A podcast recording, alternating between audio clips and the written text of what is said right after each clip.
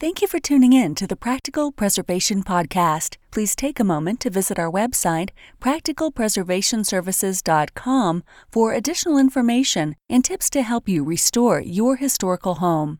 If you've not done so, please subscribe to us on iTunes, Stitcher, or SoundCloud, and also like us on Facebook.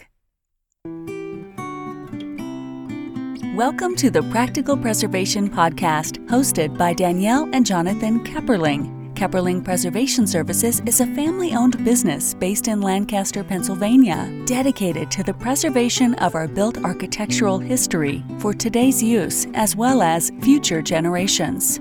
Our weekly podcast provides you with expert advice specific to the unique needs of renovating a historic home, educating by sharing our From the Trenches preservation knowledge and our guests' expertise, balancing modern needs while maintaining the historical significance, character, and beauty of your period home.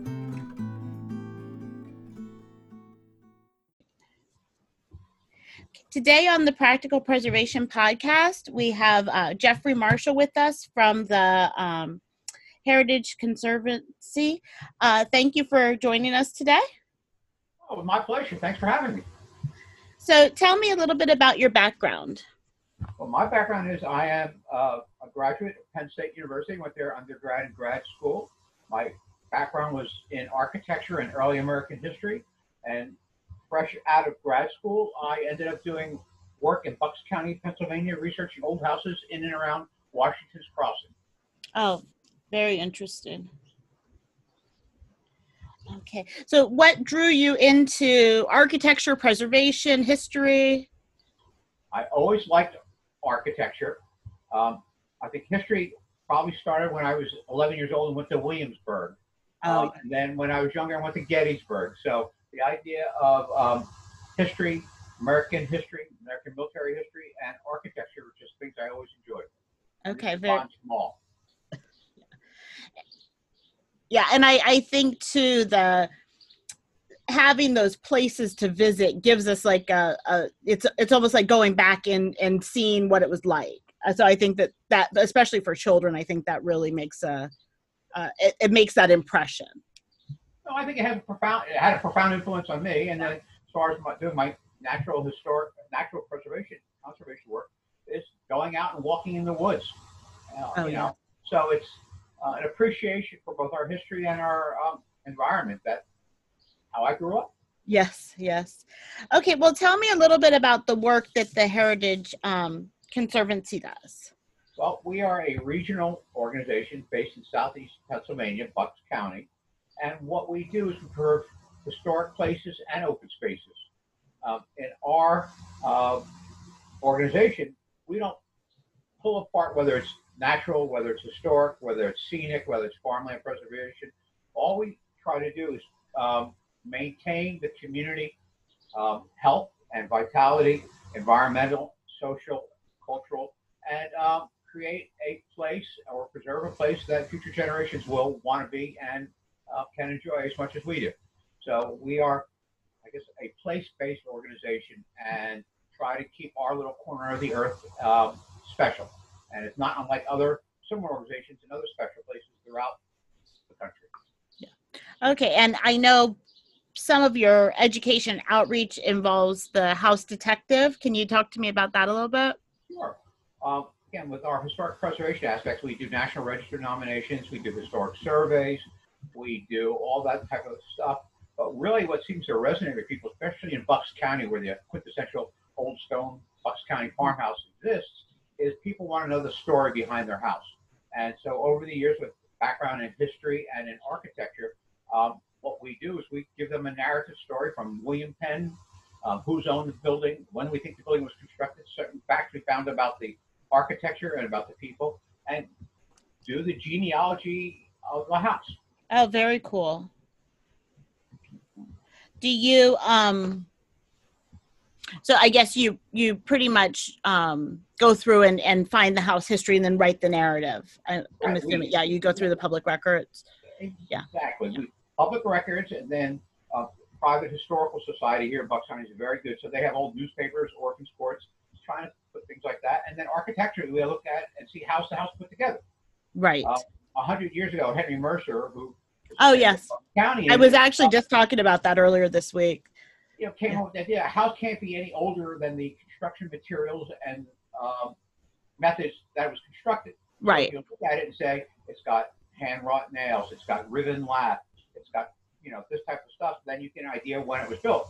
It's Mhm. like in a hundred years from now, when people pull apart a house and they see drywall screws, they know it's not going to be from 1950. It's gonna be Right, right. later. And it's really the same thing. It's just Mhm. knowing what features are illustrative or indicative, and then Mhm. put it in the concept of architectural style, which most people can study. That A general bell-shaped curve. Somebody built this house this style, and everybody builds it. Then it wanes, and your house was probably built someplace in the middle. We Right. put it all together, and then we guess how old the house is. well, and yeah, and and sometimes it is a guess. yeah, There- Yeah. There's no such thing as a building permit in 1744. that's true. Yes, yeah, but but it's true when you look at things. I was at a how uh, building low in southern Lancaster County, and they're like, "Oh, it's mid 1800s." I'm like, "There's no way. This building's much earlier." I said, "There, there's no saw marks in this, in this, in this." But they didn't. They they just didn't know what they were looking at, and so you, and it's true. You can look at things and tell kind of at least when the period would be. Not maybe not to the exact date, but you Right. can you can tell that. And most So- people don't have a lot of real life experience. That's true. I mean, Well, and yeah, yeah, yeah. And I sometimes you, I had, you Yeah. get to 4,000, 10,000, whatever it's been, buildings, right. you get a feel. Yeah, you do. Um, so do you do that just in the Bucks County area, or do you do you do do you limit your your your region? We do it regionally. That's a good Okay. word to it. You know, Montgomery County, Chester County, Delaware County, Northampton County, Lehigh County, across the river into uh, New Jersey. Anywhere where the regional architecture has the same pattern um, is makes it uh, you know transferable. You know, I Right. yell people who like come from New England and say, "Well, I can date an old house within five years." Well, maybe in New England, but the trends Right. are different here. It's different. It wherever is.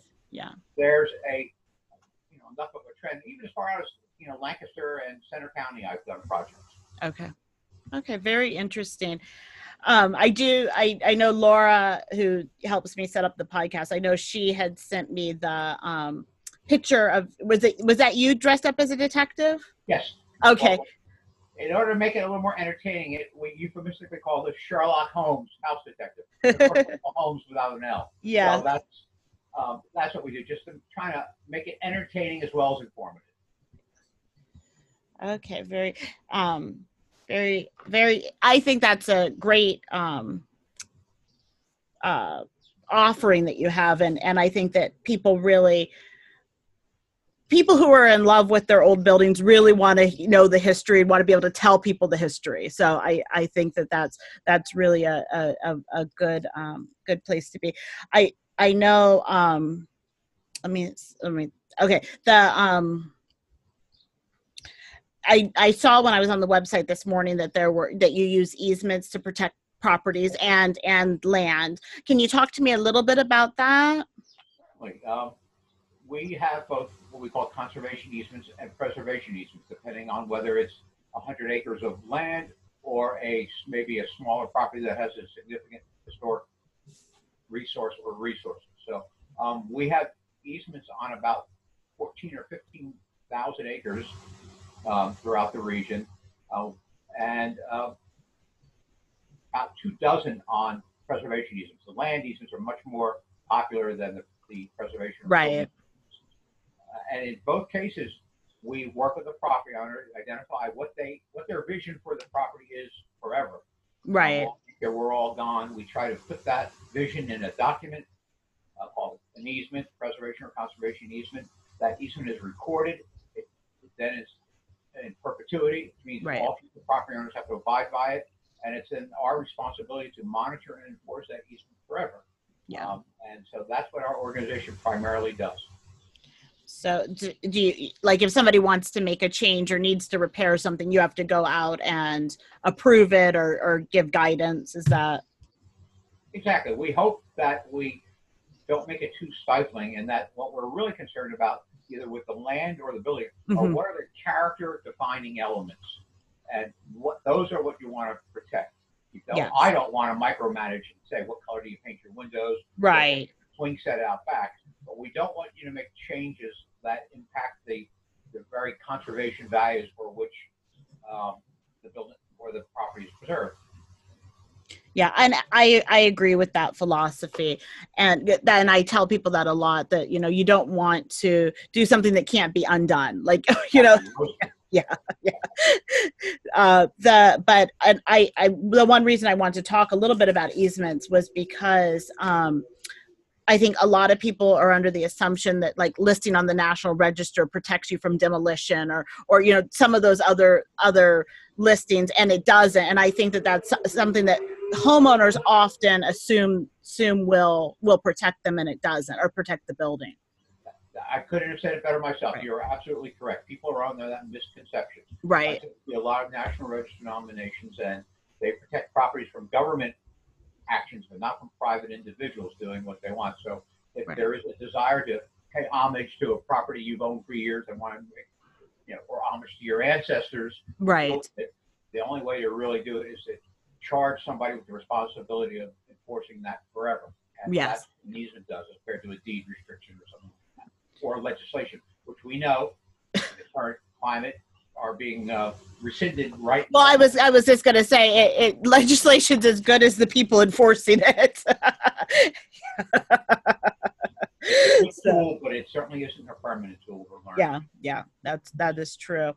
So um, what um, challenges and trends do you see in preservation or in conservation? Well there there some in both obviously. Yeah.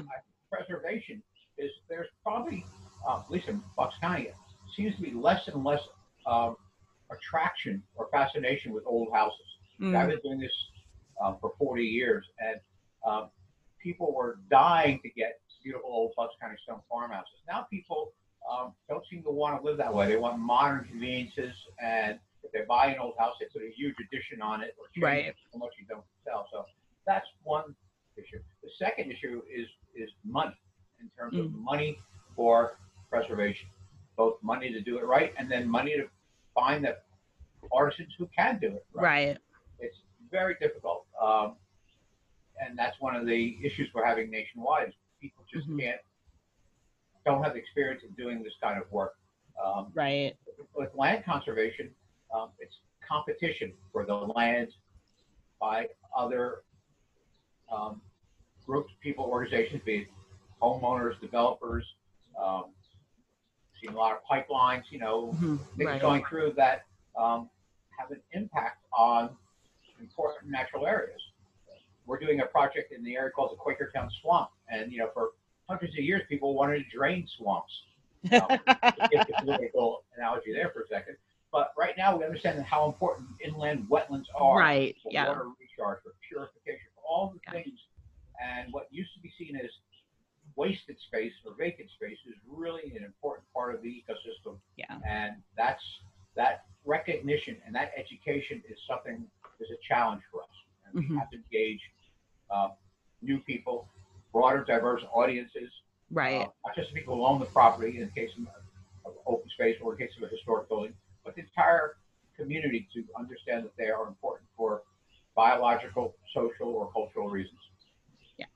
I and I, I agree with you on that because I th- I I've started to see a trend too in like even if they're building a development in and around Lancaster that they're um, they're trying to at least like retain some of that that buffer of the natural wetlands. And it makes sense. It makes sense to to to let the let it work the way it's way way, that it, it has worked for for many years rather than trying to put you know man-made solutions in Oh yeah, yeah, yeah. Natural ecosystems is yeah. kind of the buzz term for um, doing that stuff. The green infrastructure versus gray infrastructure. Right. And that is going to become more and more important um, in the future. And I think an issue with the historic preservation is a greater percentage of the population aren't native to the county.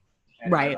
In Lancaster, but when 40% of the people were there for generations or more, and now that's down to 20%, that public appreciation of the heritage of an area is almost like it's not their heritage; it was somebody else's. Right. They feel as strongly towards protecting it as yeah. their families, and that's. yeah. I don't know what no, I yeah, I I agree with you on that, and I I'm just finishing reading a book. Um, and it's really an interesting book. At first, I thought it was going to be like history based, but it's really not. It's called Northern Slavery, but he he's a psychologist, and he wrote it from the understanding of collective memory. And one of the things he talks about is people moving away. And if people move away and the places are not kept so that people can see it and keep remembering, eventually, you know, the stories don't get passed on and nobody remembers. Everybody thinks it didn't happen. And then it just becomes yeah. a building with a financial burden that nobody really cares. About. Right, right. So so that's that's that that that theme seems to be like that was interesting to me from a preservation standpoint to connect that that thought of of places as kind of like touchstones to our history, exactly. which I I had never really looked at it that way before. No, I, I agree, and I do a lot with barn preservation. It's the same thing. Mm, Barns are yeah. big, beautiful building out in the rural landscape. Yeah, but they are tremendous, tremendous works of craftsmanship, dedication, passion, for the people who built them, as well as for their functional use, you know, for processing and storing of grain. Right. And if you only look at it from that aspect, you're missing more than half the story. Yeah. Yeah. Yeah, I agree with you.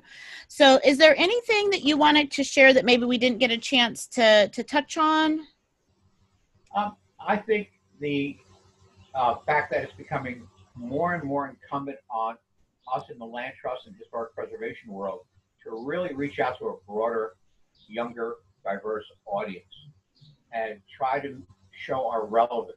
You, you use the term touchstone, but what is the relevance of what we think is important to future generations? And it's a story that we have to tell. We, we can no longer be content to save a building or save a piece of land and you know do the transaction. We really right. have to explain the why as much as doing it and how it positively affects everybody. And conversely, how not preserving things negatively affects everybody, whether yeah. you own it or not. Yeah, I agree with that. And I and I've seen a trend too in trying to tell more of a complete diverse story in the in the in the interpretation of historic sites and i think that is one way to really help people feel like it's their history too you know to everybody to be included very few of us yeah are families that have been here from the colonial period right most yeah. of us are descended from immigrants from somewhere so why do we care, why should we care about something that's not directly related to our history, except that we now live in that community and we are right. caretakers and custodians of that for future generations. Yeah, I, I agree. So, how can someone um, support your organization? Well, we would love for people to become members of our organization or support us financially. Um, I believe our mission is important to everyone, and our you know best way is through a website in the 21st century, and um, our website is www.heritageconservancy.org, and um, they can go on and see all the things that we're trying to do um, to to connect with people and to find the important things in our community and make sure they're there not just for future generations but for current generations. Right. So anything in the last year, it's that people really appreciate being able to get out into nature yeah. and experience it themselves. Uh, when I started, we always talked about future generations. Well, now we're worried about preserving things for the current generation. Right. Yeah. yeah. Urgency is much greater than it used to be. So yeah. yes, get involved either with our land trust, our historic organization, or another one, and try to make a difference in your own backyard. Oh, thank you. And um, so to, to contact you, the best way is through the website. Yes. Uh, okay. Okay. We will answer every inquiry. Okay. Well, very good. I will. Um, we'll also when we when this gets posted on our website, we'll have a link to your website too. So if somebody listens, they didn't write it down, they can go there and, and find you Wonderful. easily. Well, thank you very much for your time today. Oh, I, I enjoyed it. I hope people learn something and we'll uh, take action. Yes. No matter what you do, just take an action. Yeah, I agree. Thanks for listening to the Practical Preservation Podcast. The resources discussed during this episode are on our website at practicalpreservationservices.com forward slash podcast. If you received value from this episode and know someone else that will get value from it as well, please share it with them. Join us next week for another episode of the Practical Preservation Podcast. For more information on restoring your historic home, visit practicalpreservationservices.com.